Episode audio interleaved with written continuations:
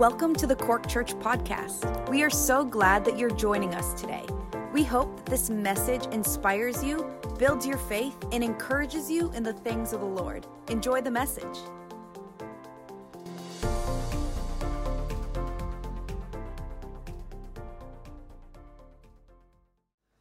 All right, good morning, Cork Church.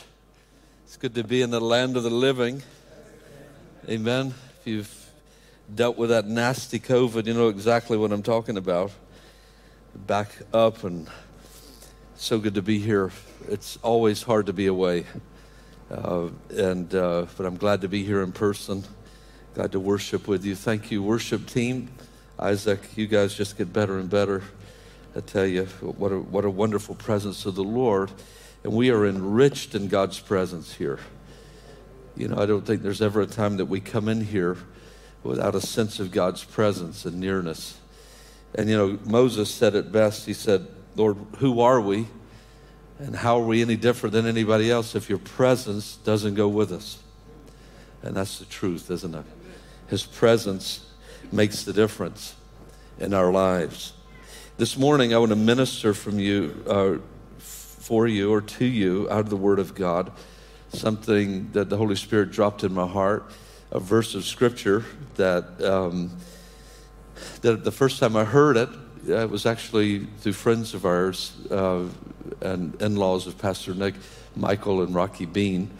It was, um, it was in uh, Psalm 37, verse 3. We're going to be looking there. So if you turn to Psalm 37, we're going to be looking at this scripture. We're going to go through a few verses. That's a long, a longer psalm. It's 40, 40 verses. We're going to read about 25 of them just to get the flow and the feel and catch what the Holy Spirit is saying to us. But there was a verse that I'll never forget. You know, when, when, you, when you first meet the Beans, uh, you know, you're just impacted uh, by their faith and their courage. And I, went, I was able to go up into the mountains where they ministered in Guatemala and uh, went in there and saw the house that Michael built with nothing but a hammer, some nails, and a chainsaw, and uh, saw the work of God that evolved and grew out of their lives. And I'll never forget what Rocky Bean said, and it stuck with me. And it's something that I hope sticks with you.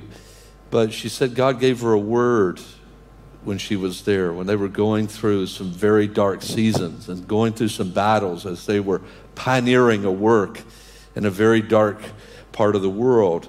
Uh, before there was really this great faith in action, if you know anything about their ministry, their ministry has grown exponentially. Churches planted all over. Guatemala. They've raised up hospitals and schools and you name it. These guys have done it. But she said God gave her a word, and it was it was chapter uh, chapter 37 and verse 3 and this was it trust in the lord and do good live in the land and cultivate faithfulness so this morning i want to minister this to you this thought cultivating faithfulness in the fire that's what I want to talk about to you this morning. Cultivating faithfulness in the fire. Are we? Oh yeah. What have we got there? There we are. I'm just, oh, yeah. I'm just ministering to you. Oh yes, thank you. Appreciate that. Cultivating faithfulness in the fire. So let's read 25 verses here, if you would, with me. And I want you to open your heart, because sometimes, you know, we can just let the word pass right by. And uh, it can just be another sermon. But let the Word of God speak to you as we read it together. Psalm 37. Do not get upset because of evildoers. Do not be envious of wrongdoers, for they will, they will wither quickly like the grass and decay like the green plants. Trust in the Lord and do good. Everybody say that with me. Trust in the Lord and do good live in the land and cultivate faithfulness.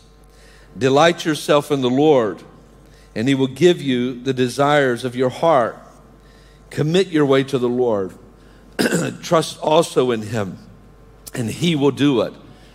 He will bring out your righteousness as the light and your judgment as the noonday. Rest in the Lord. And wait patiently for him. Do not get upset because of one who is successful in his way, because of the person who carries out wicked schemes. Cease from anger, abandon wrath. Do not get upset. It leads only to evil doing. For evildoers will be eliminated, but those who wait for the Lord, they will inherit the land. Can you say amen? amen? Yet a little while, and the wicked person will be no more. And you will look carefully for his place, and he will not be there. But the humble will inherit the land and will delight themselves in abundant prosperity. The wicked plots against the righteous and gnashes at him with his teeth, and the Lord laughs at him, for he sees that his day is coming. The wicked have drawn the sword, and they've bent their bow to take down the afflicted and the needy, to kill off those who are upright in conduct. Their sword will enter into their own heart, and their bows will be broken. Better is the, is the little of the righteous than the abundance of many wicked. For the arms of the wicked will be broken, but the Lord sustains the righteous. The Lord knows the days of the blameless, and their inheritance will be forever. They will not be ashamed in the time of evil, and in the days of famine they will have plenty. But the wicked will perish, and the enemies of the Lord will be like the glory of pastures. They'll vanish. Like smoke, they'll vanish away. The wicked borrows and does not pay back, but the righteous is gracious and gives. For those blessed by him will inherit the land, but those cursed by him will be eliminated. The steps of a good man are established by the Lord, and he delights in his way. When he falls, he will not be utterly cast down. Amen? Isn't that wonderful? When he falls, he will not be utterly cast down because the Lord is the one who holds his hands. And that this is we're going to close out with verse 25.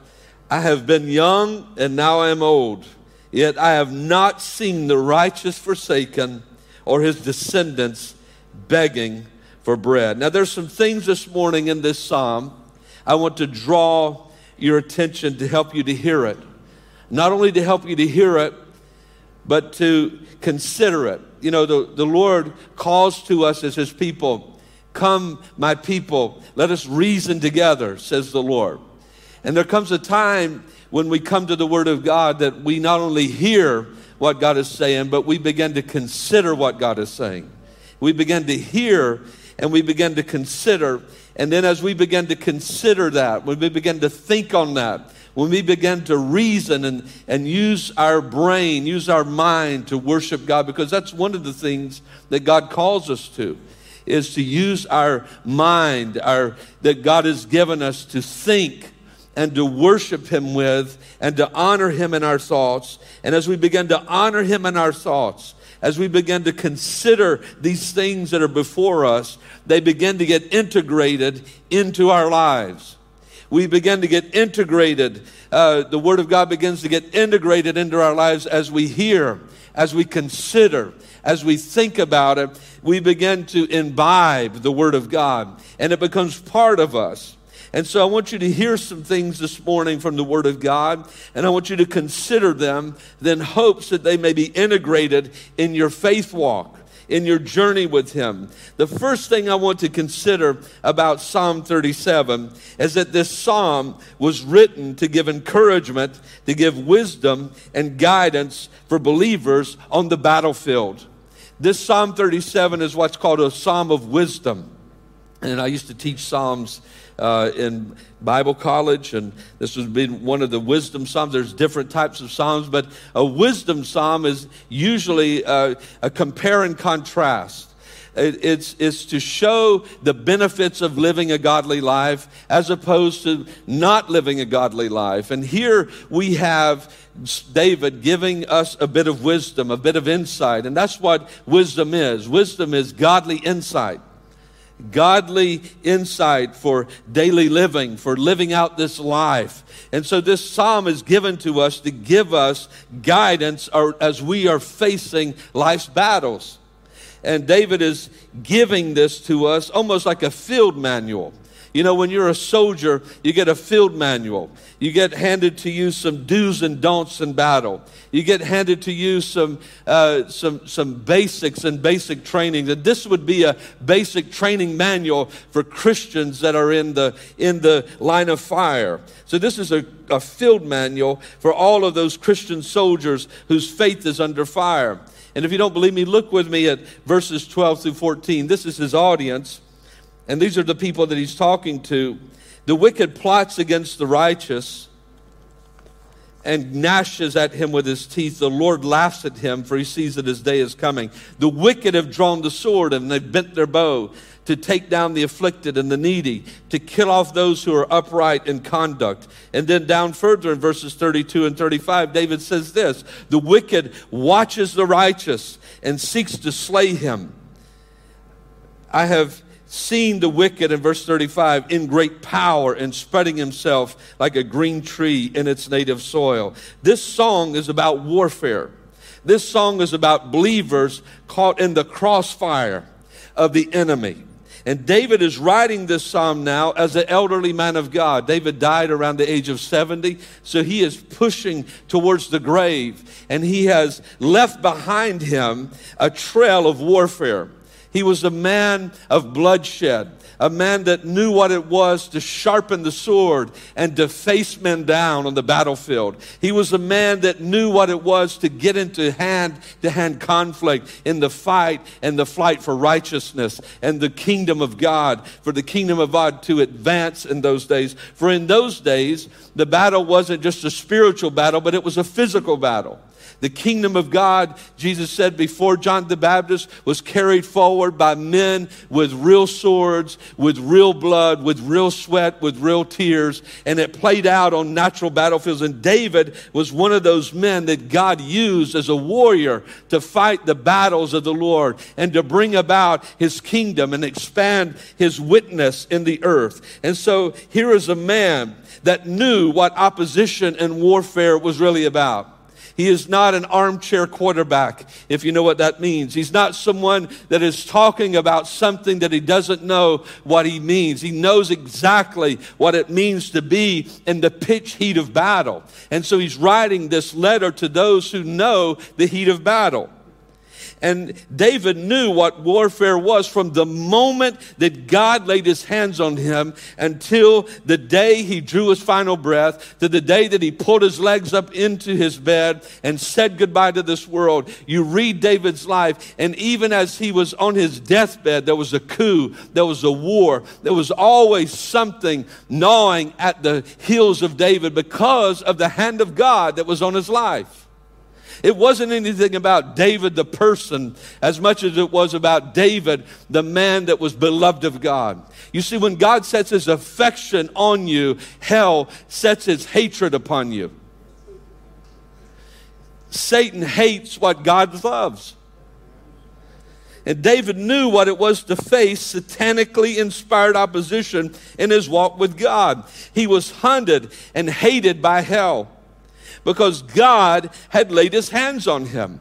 He was a simple shepherd boy out tending the flocks, had no, had no earthly ambition to be anything. And God calls this young man out, out of, out of seclusion, out of obscurity, puts his hand on him. And from that moment forward, he faced the enemy every day, in every way. He was tried and he was tested. And you read throughout the Psalms and throughout 1st and 2nd Samuel how he went from one battle to the next. I was appreciative of what Pastor Stephen said about facing one wave after another wave, because that is exactly what David's life was like from one difficulty to the next. And that's how we get such enriched scripture in the book of Psalms because most of those Psalms were written through conflict. Most of those Psalms were written through a, through a vessel that knew was under the pressure of enemy fire. And thank God that God used a man named David to bring us these songs of victory and to show us a way through when it looks like certain defeat. He knew moments and seasons of peace, but for the most part, David was a man marked by fierce opposition to the work of God in his personal life.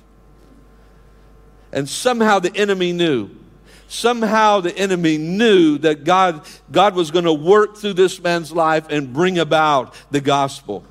Somehow the enemy knew the importance of this man in the scope and the scheme of heaven.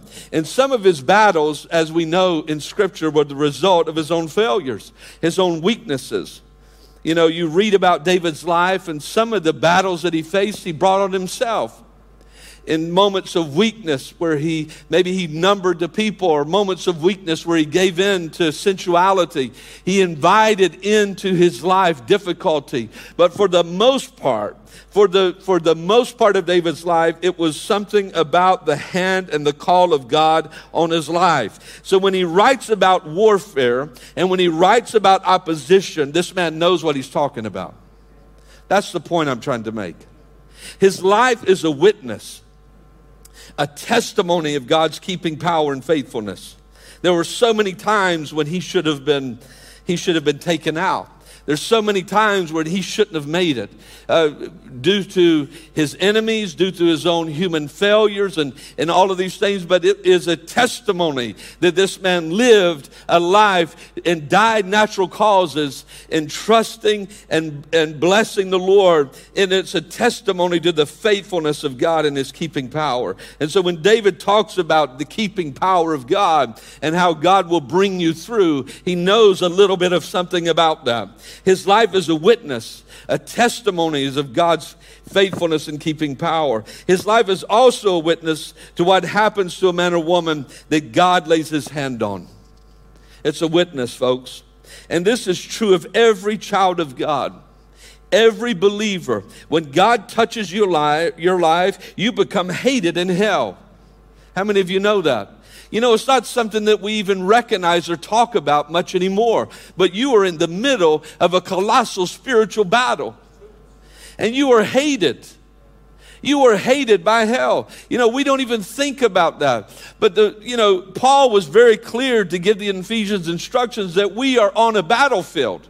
We are living in a hand to hand warfare. We are wrestling uh, not against flesh and blood, but in spiritual powers and principalities that are set to do you harm, that are set to undermine your faith and to bring you down in your journey with God. You've become targeted by an angry devil. And that angry devil wants to hurt you, he wants to harm you, he wants to delay you, he wants to stop you, he wants to quench the testimony of Christ Christ in your life. You can read about it in Revelation 12 if you like, but the Bible says there's an angry devil that's come down in the last days, knowing that his time is short, and he is making war with the saints. And every believer, if you are a child of God, if the breath of God is breathed into your lungs, you were born onto a battlefield, and you are going to taste the same backlash of the enemy that David tasted.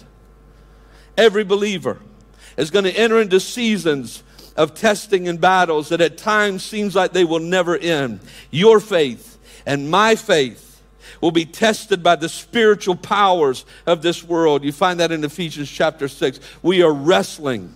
And that is not some, you know, we think about spiritual warfare as taking place somewhere in some distant land, some far out cosmos, somewhere up there somewhere. But what Paul is describing is Greco Roman wrestling. It is intimate, it is close, it is up close and personal. It's not out there in the distance, it is up in your grill, it is right here happening in your life. It is real. And as you grow in your walk, as you progress in your faith, as God grows you, your battles and struggles will not get any easier. Folks, I want to tell you, as a child of God, the longer you walk with God, your battles are not going to get easier. They're not. Some Christians believe that Christian maturity is some place of, of holy arrival, that you just reach this place of solace or, you know, uh, uh, you know some, some place of nirvana in your faith, that, that you won't ever taste the battle, that your faith is somehow taking you over and, and you don't have to taste it. But that is not true. There's a Chinese proverb I heard recently that says, tall trees catch more wind. You ever heard that? and the more you grow, guess what? The more wind of opposition you're going to catch. The more fruit that God produces in your life. The closer you walk with Jesus, the more hell is going to hate you. The taller you grow, the bigger the target is on your back. And this is why Peter says, don't think opposition is something strange or a stranger that just showing up unaware that you, you shouldn't expect it. No, expect it. Expect it. Jesus said, In this world, you will have tribulation. You're going to get tested. You're going to be tried. The battle is inevitable and the warfare is real. David, a man that knew warfare, that knew opposition, writes this psalm as an elderly warrior. He had scars up and down his body. He had taken many men's lives, been faced with insurmountable odds over and over, been the object of many men's plots to kill and take him out. Yet here he is with a pen in his hand, giving us wisdom to those of us that are in the fight, offering Holy Ghost encouragement to those on the battlefield. He has fought his battles. And here he was, an old man, looking back over all the battlefields he had fought on that had made him the man that he was.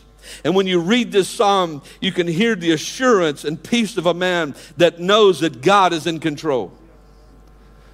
This is, this is no raw recruit. This is, this is a man that has been on the beaches of Normandy. this is a man that has, that has ha, has fought through the enemy lines. This is the man that knows what it is to, to look the enemy in the eye and to, and to come out victorious. This is a man that knows something about God's sovereignty and God's providence, and he knows about God's protection, that God has always been faithful to him in every circumstance, even when he brought them onto himself and had never once left him at the mercy of his enemies. Isn't that wonderful? David said, God never once let me over to the mercy of, the, of my enemies, even when those enemies gathered because of his own personal mistakes. And here he is offering you and I some wisdom on how to manage your life in the midst of opposition. And there's so much in this psalm for you. And if you read it, just, just reading it is encouraging. Just reading it inspires you. But I, but I want to help us this morning because I think there's something here that can help us stay on point when we face opposition. You know, it's, it's, it's, it goes without saying that it's a lot easier to serve God when life is less complicated. It, it, it, you know, when things are going our way, it's easy to be gracious, it's easy to give. It's easy to serve. It's easy to volunteer. It's easy to love. It's easy to forgive when things, when the wind is at our back, it does seem that way. But it's when, it's when you're under pressure, it's when you're in the fire. That's where the rub is really at. And one thing I want to look at in verse 3, as I shared with you there briefly about the Beans, uh, I think it's one of the greatest pieces of wisdom to hold on to as you're facing your battle. And, and it's that second part of the verse. Let's read verse 3 again. Trust in the Lord and do good. Live in the land and cultivate faithfulness. David said, In spite of your enemy, in spite of hell's plans against you, you need to maintain your trust in God. Keep doing good. Hallelujah. Isn't that wonderful? Live in the land and cultivate faithfulness. This, brothers and sisters, is solid wisdom when your faith is under fire. David says, firstly, you've got to keep trusting the Lord in your battle. You, you've got to keep trusting Him. That this isn't, this isn't an issue of if it's going to happen, it's only an issue of when it's going to happen, your deliverance, and when the victory is going to come. It's not a matter of if, it's just a matter of timing. So, in that time of pressure, in that time of testing, David says, Trust in the Lord as you're waiting on his timing. Trust in the Lord as you're going through the battle. Don't let the battle, the enemy's plans, the noise, the pain rob you of your trust. Keep trusting. Keep trusting. Keep pointing your heart into the direction of trusting in God. And as you keep believing, don't let the enemy incapacitate you into a state of paralysis. That's what he says. Keep trusting and keep doing good. Don't let the enemy paralyze you. Don't let him ever get you into a place where you, you're, you're stopping in your forward motion in, in your serving, in your giving, in your doing for the Lord, in your obedience, because that's what the enemy wants to do. He wants to stop your faith and he wants to keep you from doing good. He wants to incapacitate you and paralyze you and discourage you. And David says, No. Now, hear this from, a, from an, an old warrior, if he's an old general, as it were, that had, that had been through the battles. He's, No. No, don't succumb to the pressure of the enemy by being neutralized and put out of action. And what happens so often is we're hit hard by difficulty, by warfare, be it mental or physical, emotional, circumstantial, and we let it incapacitate us. We're living in a generation of feelings where we let feelings dictate our lives and we and the enemy is all too happy to meet us on the battleground of feelings. He will gladly take us on in our feelings because our feelings can lead us to a place of being incapacitated. Because you cannot walk with God in your feelings. You cannot live in your feelings and know what it is to stand in faith. You cannot live in your feelings and know what it is to be led by God because God is going to lead you into places where your feelings, you cannot trust the things that you feel. You must stand on what you know to be true and your feelings will not ground you. Your feelings will not help you. Your feelings are not the solid ground to stand on. So David says you've got to trust in God and keep moving forward, even when you're hit hard, even when the warfare is intense, even when the plans of the enemy seem to be prevailing, even when it seems like he's spread it himself like a green bay tree. Just keep trusting, keep moving. Don't pull back. But that's oftentimes what we do, isn't it? I know myself. You get a hit, you get a slap, you get a backlash, and you pull back. You, you stop, you get a bit reticent and you yield that ground where once we served, where once we made ourselves available to others, where once we gave that extra mile, we, we now have stopped doing good because the battle has turned our heart and we've lost something in the fight. We've lost something in the fight. And, brothers and sisters, as I said, warfare is inevitable. But what shouldn't be inevitable is where we concede our devotion, where we concede our love, our worship, and our sacrifice and our passion for the Lord. That should not be inevitable. In the battle, there's no time to stop. It's not a time to stop. It's not a time to, to, to pull back. David says you keep, as it were, standing. And sometimes standing is exactly what David is saying doing good. I, am I'm, I'm standing and trusting in the Lord. I, I'm not allowing my battle to incapacitate me to the point where I'm just overrun with fear and doubt. I'm, I'm moving forward in my faith.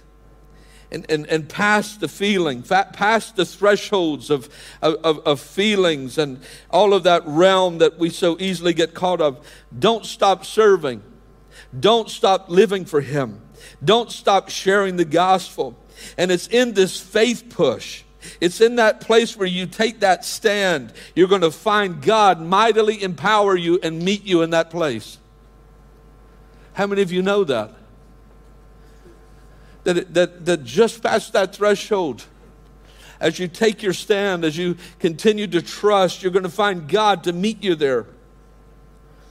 And I know it's, I know it's sometimes with myself, I find it so easy to give up in the battle.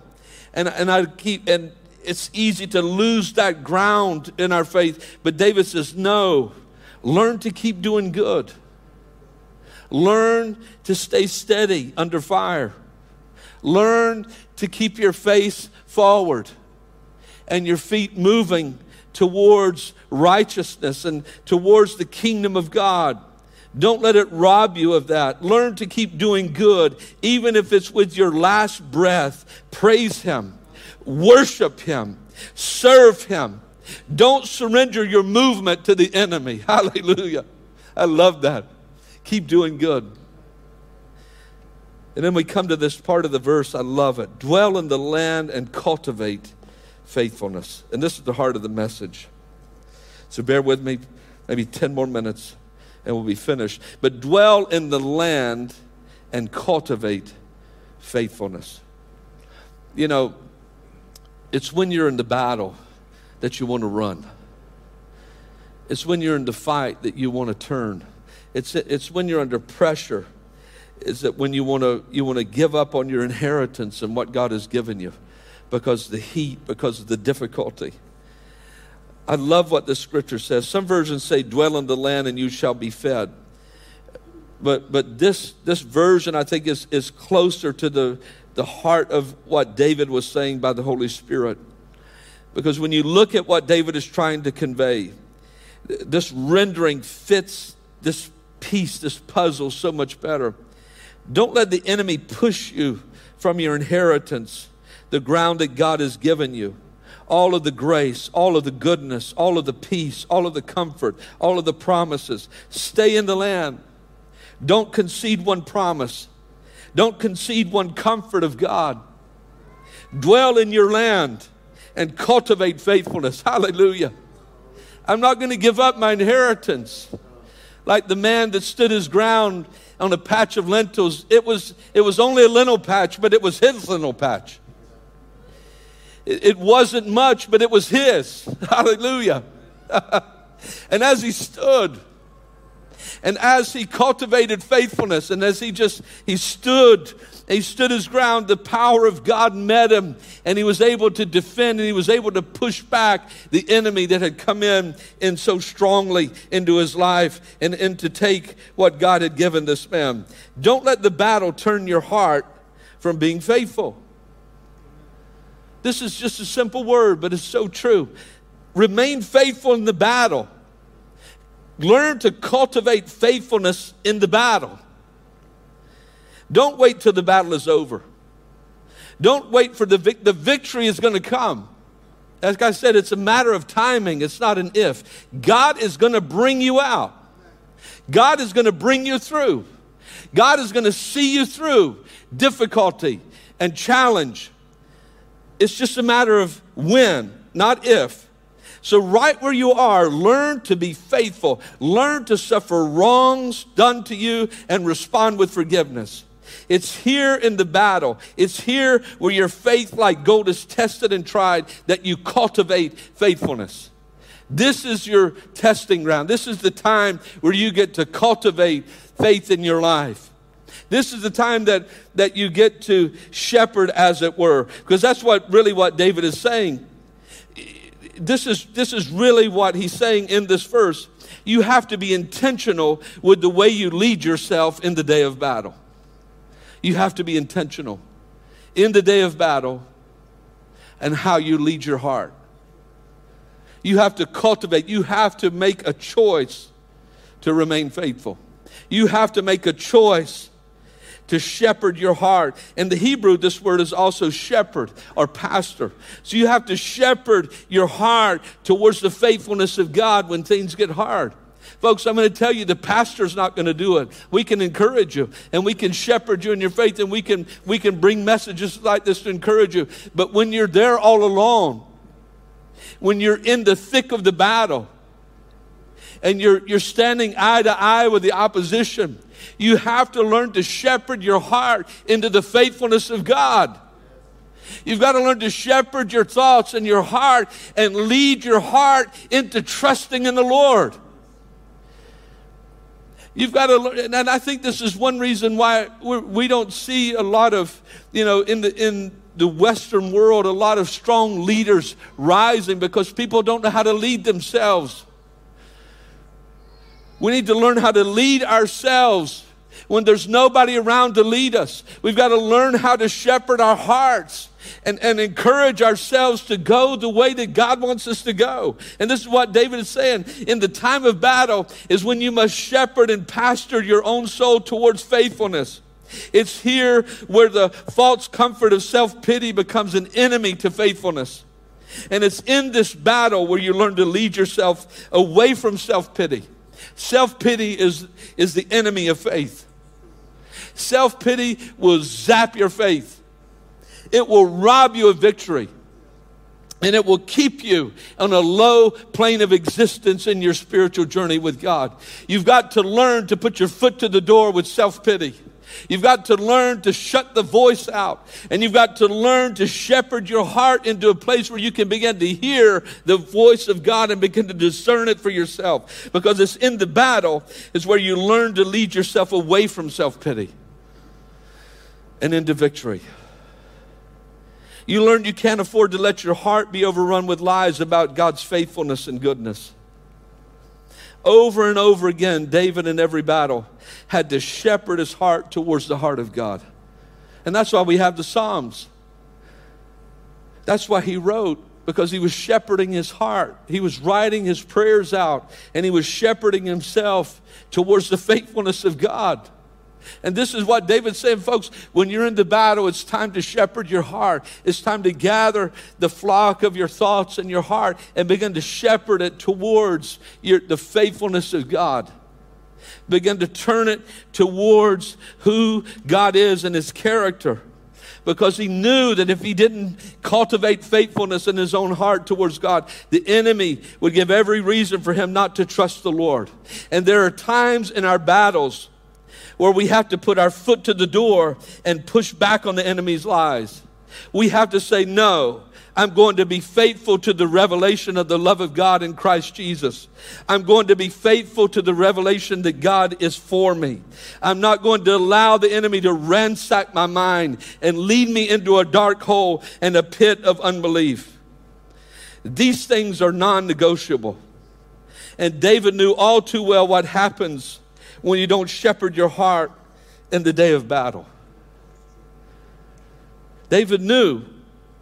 David knew what it was not to cultivate faithfulness, but instead draw back from the battle and feed lesser appetites. You can read about it in 2 Samuel. We're not going to go there. But in 2 Samuel chapter 11, I believe it is, the Bible says when kings went out to battle and it was time for David to go to war, he stayed home in the spring and he fed baser lust instead of shepherding his heart and going into battle and, and leaning on the faithfulness of God, he, he chose to, to stay back from the battle.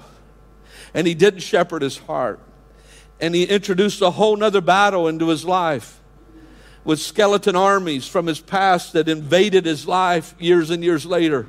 That he had to watch the death of his own son and mourn the death of a child that he loved because he was incapacitated. He didn't shepherd his heart in the day of battle. And the Bible says, Nathan says, because you've not shepherded your heart in the day of battle, there's going to be a sword in your life the rest of your life. And folks, I've, I've experienced that personally.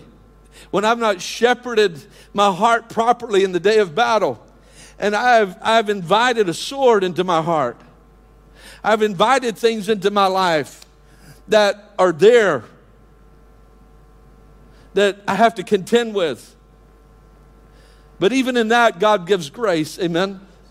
Even in that, God gives grace. So David knows what he's talking about when you don't cultivate faithfulness. But you see, David knew how to cultivate faithfulness. And this is what I want to close with on, a, on the upside of things.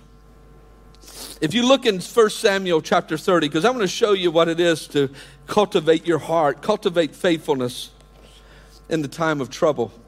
1 Kings, sorry, 1 Samuel chapter 30. The Bible talks about David being in a time of war. And it says the enemy had come in and taken his family, had taken his village, had burned it, taken his children, and it was a very difficult position to be in. because all of his men, the 600 of them, talked about stoning him. But you see, David knew what it was to shepherd his heart in the day of battle. And I love this about him. It says, David was in a difficult position because the troops talked about stoning him, for they were all very bitter over the loss of their sons and daughters. But David encouraged himself in his God. Hallelujah. Isn't that wonderful? Here's a man that knows how to shepherd his own heart.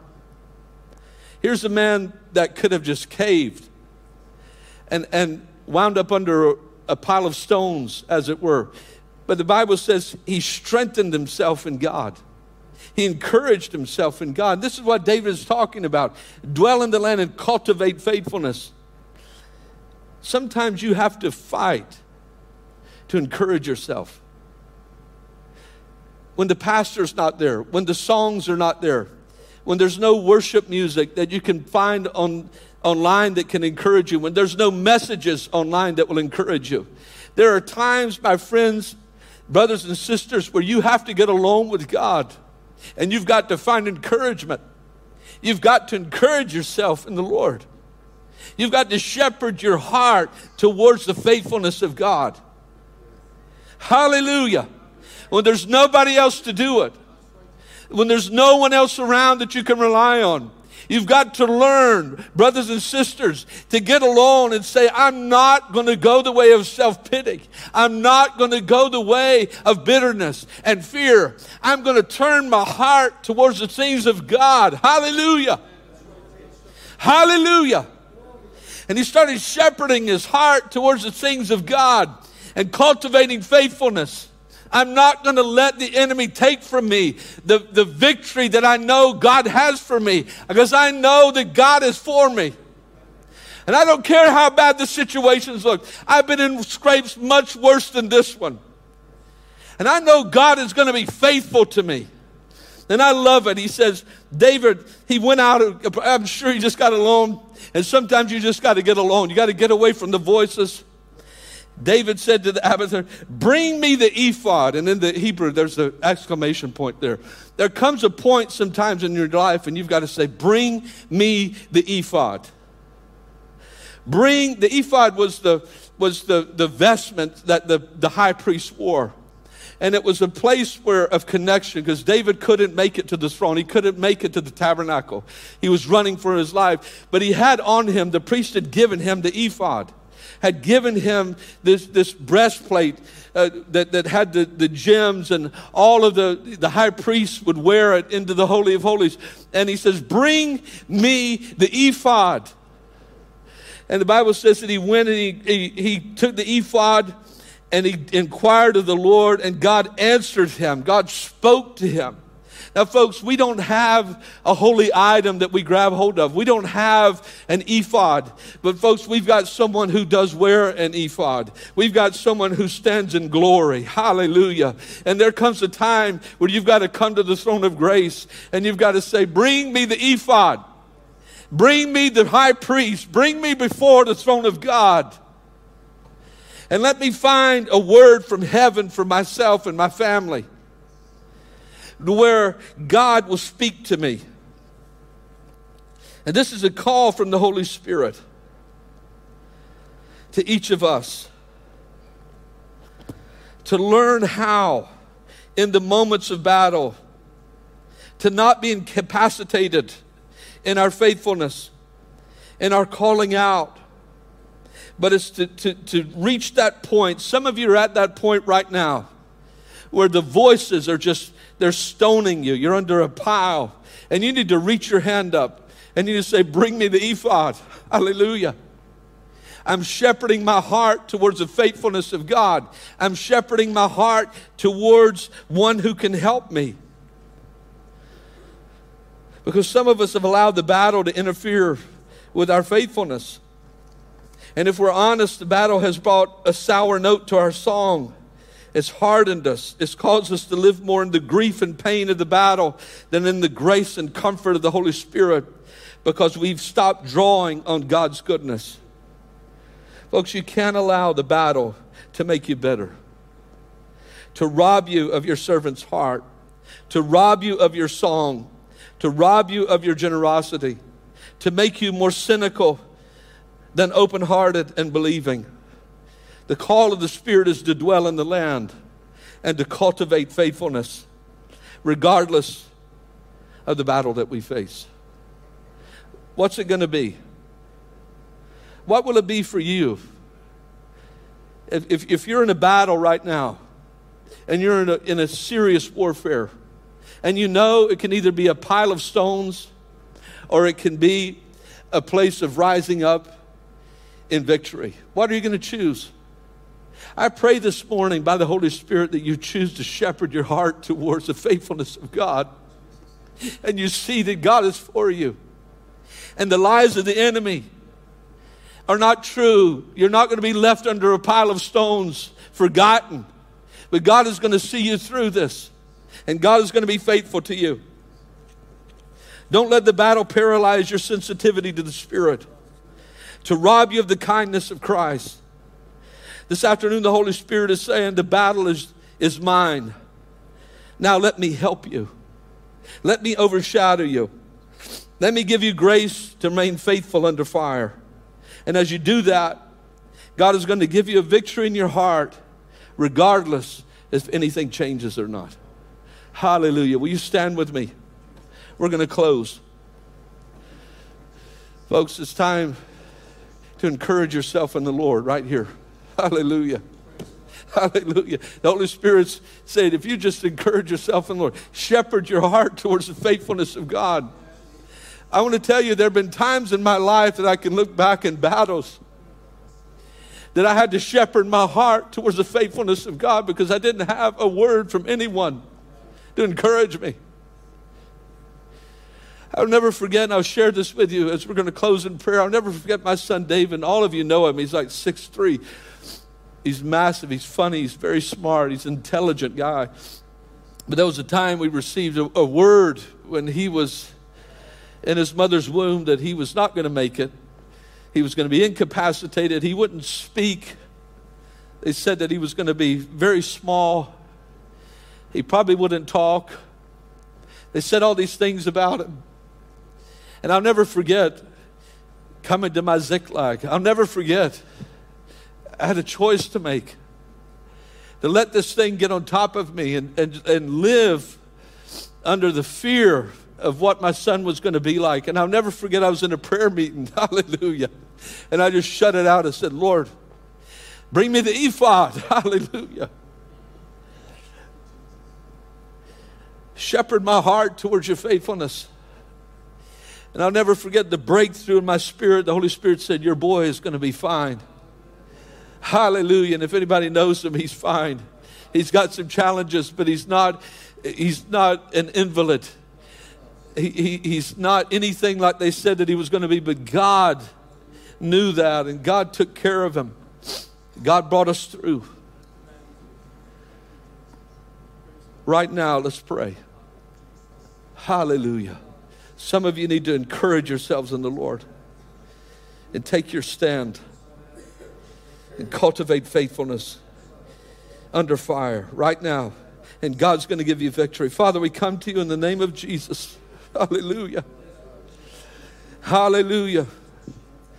And Father, we ask you now that the Holy Spirit would move in this congregation and bring strength and encouragement to all those who are under fire, to all those who are under the battle, to those, Lord, who are bending to self pity, to those who are, the enemy has just got there in a mind warp and a mind trap and they see no way out. Father, in the name of Jesus, right now, I pray that you would break through. And Father, there would be a glory, there would be a victory that would come into the heart of every believer under the sound of my voice in the name of Jesus. Hallelujah. Father, I ask you now that you would release those this morning by the power of the Holy Spirit that we would shepherd our hearts towards the faithfulness of God and we would put our foot to the door and we would say, God is for me. He is going to see me through. Hallelujah. I will not go backwards. I'll not yield my heart, my sensitivity to the Holy Spirit over to the enemy anymore. I'll not dwell in self pity and self condemnation, but I'll rise up and call for the ephod and I'll encourage myself in the Lord this morning. Hallelujah. Folks, right where you are, call on Him. Right where you are, call on the name of the Lord. Hallelujah. Jesus, breakthrough this morning. There are families that need breakthroughs this morning for health. There are families that need breakthrough in their marriages, breakthrough in their hearts. In the name of Jesus, I pray that you would redeem and bless and touch by the power of your Holy Spirit. Hallelujah. Hallelujah, Lord. We love you today. We bless you today, Lord, and we shepherd our hearts. We cultivate faithfulness. We shepherd our hearts towards the faithfulness of God. Hallelujah. In Jesus' name. In Jesus' name. Can we give the Lord a hand clap? Hallelujah. God is good. Hallelujah. Thank you for tuning in with us today. Make sure to follow us on Facebook and Instagram at Cork Church. Also, make sure to like and subscribe to our YouTube channel. If you have any questions, you can email us info at corkchurch.com or just check out our website. It's www.corkchurch.com. Again, thank you for tuning in, and we will see you next time.